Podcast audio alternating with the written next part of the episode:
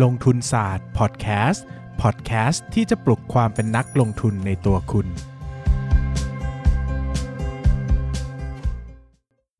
สวัสดีครับ ยินดีต้อนรับเข้าสู่รายการลงทุนศาสตร์พอดแคสต์รายการที่จะชวนทุกคนพัฒนาความรู้ด้านการเงินและการลงทุนไปด้วยกัน วันนี้นะครับเราจะชวนทุกคนมาคุยกันในเรื่องของการหาหุ้น หาหุ้นแบบไหนทำธุรกิจอย่างไรกำไรจะโตนะครับ เราจะโฟกัสไปที่การพูดถึงเรื่องของกำไรโต ดังนั้นก่อนที่จะไปพูดถึงเรื่องกำไรโตได้นะครับ เราจะต้องเข้าใจก่อนว่ากำไรเนี่ยคำนวณมาจากอะไร การคำนวณกำไรนะครับ คิดมาจากสูตรกำไรสุทธิ เท่ากับ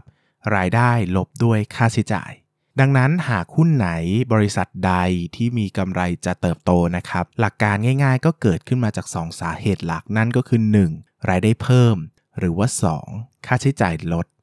ทั้ง 2 ทางเลือกนะครับ มีประโยชน์ต่อธุรกิจทั้งหมดเลย ขึ้นอยู่กับสถานการณ์ ช่วงเวลา และความเหมาะสมที่จะนำมาประยุกต์ใช้กับกิจการได้นะครับ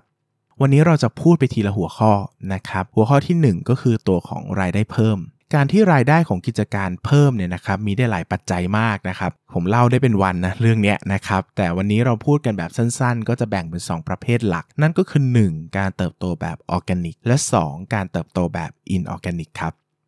การเติบโตแบบออร์แกนิกเนี่ยก็คือการเติบโตแบบที่มาจากกิจการเก่าของบริษัทเองนะครับกรณีที่พบได้บ่อยๆ ก็คือการเพิ่มขึ้นของราคาขาย สินค้าต่อชิ้น อันนี้ผมจะเรียกว่า P หรือ price นะครับและการเพิ่มขึ้นของจำนวนหน่วยในการขายก็คือ Q หรือ quantity นะครับผมจะพูดบ่อยๆ ว่ารายได้เท่ากับ P คูณ Q อ่าอันนี้แหละนะครับเช่น ถ้าเป็นร้านอาหารนะครับรายได้เพิ่มก็จะมาจากการที่มียอดขายต่อใบเสร็จ เพิ่มมากขึ้น อันนี้เป็น P นะหรือว่ามีจำนวนลูกค้าและใบเสร็จมากขึ้น อันนี้เป็น Q นะครับถ้าเป็นร้านค้าปลีกนะครับรายได้เพิ่มอาจจะมาจากยอดขายต่อสาขามากขึ้น อันนี้เป็น P มีจำนวนสาขามากขึ้น อันนี้เป็น Q นะครับหรือตัวสุดท้ายนะครับคือธุรกิจผลิตเครื่องดื่มนะครับรายได้ ที่เพิ่มมากขึ้นนะครับ ถ้าเป็น P เนี่ยก็จะเป็นส่วนของราคาขายต่อขวดที่เพิ่มมากขึ้น ถ้าเป็น Q ก็จะเป็นจำนวนขวดที่ขายมากขึ้น แบบนี้เป็นต้นนะครับ ต่อไปคือการเติบโตแบบ inorganic ครับ การเติบโตแบบ inorganic เนี่ยคือการเติบโตมาจากส่วนอื่นที่ไม่ใช่กิจการเก่าของบริษัท หรือว่าของธุรกิจเอง กรณีที่พบได้บ่อยๆนะครับก็คือการเปิดหน่วยธุรกิจใหม่เพิ่ม เช่นปกติธุรกิจเราทำเป็น ทรทัศน์ดาวเทียม เราไปเปิดหน่วยธุรกิจเพิ่มเป็นขายตรงนะ แบบนี้ก็นับว่าเป็น inorganic growth ก็ได้นะครับ หรือว่าการเข้าไปซื้อธุรกิจอื่น หรือควบรวมกิจการเข้ามานะครับ หรือว่าการซื้อหุ้นคืนเพื่อลดสัดส่วนหุ้นที่เป็นตัวหาร อันนี้ก็เจอได้บ่อยนะครับ ผมก็จะนับว่าเป็นการเติบโตแบบ inorganic เหมือนกัน เพราะว่าทำให้กำไรต่อหุ้นเนี่ยเพิ่มมากขึ้นนะครับ ผู้ถือหุ้นเนี่ยจะสามารถได้กำไรต่อ 1 หุ้นเนี่ยเพิ่มมากขึ้นนะครับ แต่ไม่ได้เป็นสิ่งที่เกิดขึ้นได้ต่อเนื่องแบบออร์แกนิกนะครับ ดังนั้นลักษณะสำคัญที่เราจะพูดถึงก็คือ inorganic เนี่ยมักจะเกิดขึ้นเป็นครั้งคราวมากกว่า และมักจะส่งผลค่อนข้างมากต่อกิจการนะแต่ไม่ได้เกิดขึ้นอย่างต่อเนื่องนะครับต่างกับการเติบโตแบบออร์แกนิกที่โดยทั่วไปแล้วเนี่ยสามารถเติบโตได้ต่อเนื่องและเป็นระยะยาวมากกว่า อันนี้เราจบเรื่องของรายได้เพิ่มแล้วนะนะครับ ต่อไปเราจะไปพูดถึงเรื่องการลดลงของค่าใช้จ่ายนะครับ การลดลงของค่าใช้จ่ายเนี่ยสามารถเกิดมาได้จาก 2 สาเหตุหลักนั่นก็คือ 1. การลดลงของต้นทุนขาย แล้วก็ 2. การลดลงของค่าใช้จ่ายในการขายและบริหาร ต้นทุนขายนี่มีส่วนประกอบ 3 อย่างนะครับ โดยตำรา finance หรือว่า BM เอ่อ MBA เลยนะครับ ก็จะมีค่าวัตถุดิบ ค่าแรงงานและค่าโสหุยนะครับต้นทุนส่วนที่ลดลงได้ยากที่สุดนะครับคือค่าแรงงานอันนี้ไม่มีกฎหมายรองรับเนอะนะครับส่วนใหญ่ตรงนี้จะเป็นค่าต้นทุนคงที่หรือว่ากึ่งผันแปรนะครับในขณะที่ส่วนที่มักจะผันเขาเรียกว่า แปรอะไรเขาเรียกว่าอะไรเดียเหมือนมีความผันผวนเออ มีความผันผวนมากที่สุดนะครับ อันนี้มักจะเป็นค่าวัตถุดิบนะครับ โดยเฉพาะอย่างยิ่งธุรกิจที่มีวัตถุดิบเป็นโภคภัณฑ์นะครับ เช่น ปิโตเคมีนะครับสายการบินนะครับหรือว่าขุดเจาะน้ำมันนะครับแบบนี้เนี่ยต้นทุนนี่จะเปลี่ยนแปลงบ่อยมากนะครับเพราะว่าค่าวัตถุดิบไม่คงที่เนาะนะครับส่วนท้าย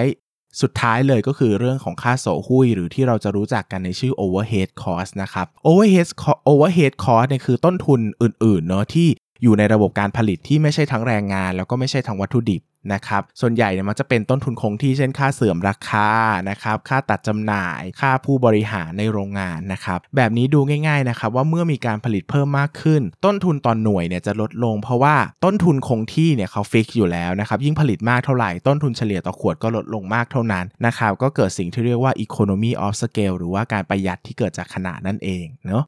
ต่อไปพูดถึงเรื่องค่าใช้จ่ายในการขายและบริหารกันบ้างนะครับค่าใช้จ่ายและการขายและบริหารก็มีการลดลงได้หลายแบบเนาะโดยทั่วไปค่าใช้จ่ายในการขายเนี่ยมักจะปรับลดลงมาจากการควบคุมต้นทุนเป็นหลักนะครับโดยเฉพาะงบการใช้ด้านการตลาด อันนี้จะจะควบคุมได้เยอะนะครับ ส่วนค่าใช้จ่ายในการบริหารเนี่ยส่วนใหญ่มักจะเป็นเหมือนค่าโสหุ้ย เพราะว่าตรงนี้เนี่ยมักจะเป็นค่าใช้จ่ายแบบ ต้นทุนแรงงานค่าผู้บริหารค่าเช่าค่าตัดจำหน่ายที่เป็นตึกเป็นอาคารนะครับ พวกนี้เนี่ยมักจะลดได้ยากนะครับ ก็คือมักจะลดเป็นสัดส่วนได้ก็ต่อเมื่อมีการขายมากขึ้น ค่าใช้จ่ายต่อรายได้ก็จะมีแนวโน้มลดลงนะครับ กรณีภาพรวมตรงนี้เนี่ยก็จะส่งผลให้กำไรเติบโตได้ดียิ่งขึ้นนะครับ วันนี้ผมก็มีกรณีศึกษาตัวอย่างมาเล่าให้ฟังนะครับ ก็หากว่านำอุปกรณ์ที่มีประสิทธิภาพดีนะครับเหมาะสมกับงาน มาใช้ในธุรกิจเนี่ยก็จะสามารถช่วยให้เราลดต้นทุนในภาพรวมลงมาได้ และทำให้ค่าใช้จ่ายในการขายและบริหารเนี่ยลดลงได้อีกนะครับซึ่งตัวที่เราจะพูดถึงวันนี้ก็คือ Samsung Galaxy Tab Active 3 ก็เป็นอีกหนึ่งตัวช่วยนะครับที่มีฟีเจอร์ดีๆ ครบถ้วนมากมายหลายอย่างนะครับที่ช่วยสามารถลดต้นทุนของธุรกิจได้อย่างมาก โดยตัวเจ้า Samsung Galaxy Tab Active 3 เนี่ย เน้นสำหรับ B2B business เป็นหลักนะครับ แต่ในส่วนของ B2C ก็ใช้ได้เหมือนกัน โดยเฉพาะคนที่ใช้งานสมบุกสมบันนะครับ Samsung Galaxy Tab Active 3 เนี่ย เป็นทางเลือกที่ดีมาก เพราะตอบโจทย์การใช้งานนะครับ เนื่องจากเหมาะสมกับทั้งธุรกิจที่ต้องออกภาคสนาม หรือต้องทำงานในออฟฟิศก็ใช้ได้เหมือนกันนะครับ ตัว Samsung Galaxy Tab Active 3 เนี่ย มาพร้อมกับดีไซน์ที่ทันสมัย ขนาดกระทัดรัด พกพาได้สะดวก พร้อมลุยในทุกกิจกรรมนะครับ โดยเฉพาะการทำงานในอุตสาหกรรมที่ไม่ใช่ออฟฟิศทั่วๆไป หลายครั้งนะครับต้องเจอกับการเปลี่ยนแปลงทั้งเรื่องของอุณหภูมิ ความชื้นที่ผิดไปจากปกติ Samsung Galaxy Tab Active 3เนี่ยคืออุปกรณ์ที่ออกแบบมาสำหรับลักษณะเหล่านี้เลย สมบุกสมบันเหมาะกับการใช้งานในธุรกิจได้แน่นอนครับ ที่สำคัญนะครับมาพร้อมกับ S Pen ที่ให้มาในกล่อง ตอบสนองไวเขียนได้ลื่นไหลนะครับให้ความรู้สึกเหมือนกับการเขียนด้วยปากกาจริง ๆ เลย พร้อมใช้งานได้แม้หน้าจอเปียก สัมผัสประสบการณ์ทำงานได้เต็มรูปแบบนะครับ อุปกรณ์มีระบบ Growth Touch นะครับ คือสามารถใช้งานได้แม้ขณะสวมถุงมือด้วย หน้าจอก็ตอบสนองไว ตรงนี้เนี่ยใครที่เคยทำงานในโรงงานอุตสาหกรรมนะครับ ที่มีระบบความสะอาดเข้มงวดมาก ๆ ต้องใส่ถุงมือตลอดเวลานะครับ คงนึกภาพกันออกดีว่าการมีระบบ Growth Touch เนี่ยจะช่วยทำให้การทำงานสะดวกมากขึ้น แล้วก็ดีต่อมาตรฐานด้านความสะอาด และความปลอดภัยของตัวอุตสาหกรรมในโรงงานเองด้วยนะครับ ดังนั้นนะครับ ผมขอสรุป 7 จุดเด่นเลยนะครับ ที่ทำให้ Samsung Galaxy Tab Active 3 เนี่ยกลายเป็นตัวเลือกที่น่าสนใจมาก ๆสำหรับทั้งธุรกิจ B2B และ B2C นะครับ นั่นก็คือ 1. ทนทานรับแรงกระแทกจากความสูงได้ถึง 1.5 เมตร 2. กันน้ำกันฝุ่นระดับ IP68 กันน้ำลึก 1.5 เมตรได้นาน 30 นาที 3. S Pen เขียนได้แม้หน้าจอเปียก 4. ทำงานได้ลื่นไหลแม้ใส่ถุงมือ 5. ชาร์จไฟได้โดยตรงแม้ไม่มีแบตเตอรี่ และสามารถถอดเปลี่ยนแบตเตอรี่ได้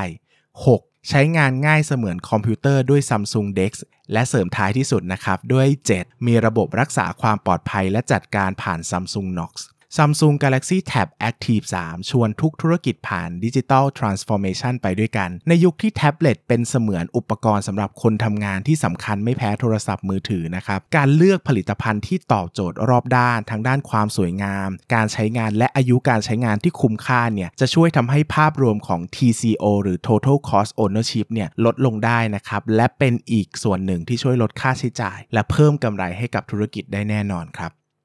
สรุปทั้งหมดที่พูดไปนะครับ ไม่ว่าจะเป็นทั้งเรื่องของรายได้ที่เพิ่มขึ้น หรือค่าใช้จ่ายที่ลดลงนะครับ ก็ต้องขีดเส้นใต้อีกครั้งหนึ่งนะครับ ว่าสำคัญสำหรับธุรกิจทั้งคู่ การเพิ่มขึ้นของรายได้เนี่ยสำคัญในระยะยาวนะครับ กิจการต้องสามารถทำให้ได้ต่อเนื่องนะครับ แต่ถามว่าการลดลงของค่าใช้จ่ายสำคัญไหมก็สำคัญมากไม่แพ้กันนะครับ เพราะว่าการลดลงของค่าใช้จ่าย 1 บาทเนี่ยทำให้กำไรสามารถเพิ่มขึ้นได้ 1 บาทเลยทีเดียว ดังนั้นนักธุรกิจนักลงทุนหรือว่านักอะไรก็ตามนะครับจึงต้องมองหาหุ้นหรือมองหาธุรกิจ หรือประกอบธุรกิจที่สามารถทำได้เก่งทั้ง2ออย่าง ก็จะสามารถทำให้ภาพรวมกำไรเติบโตได้ดีนะครับ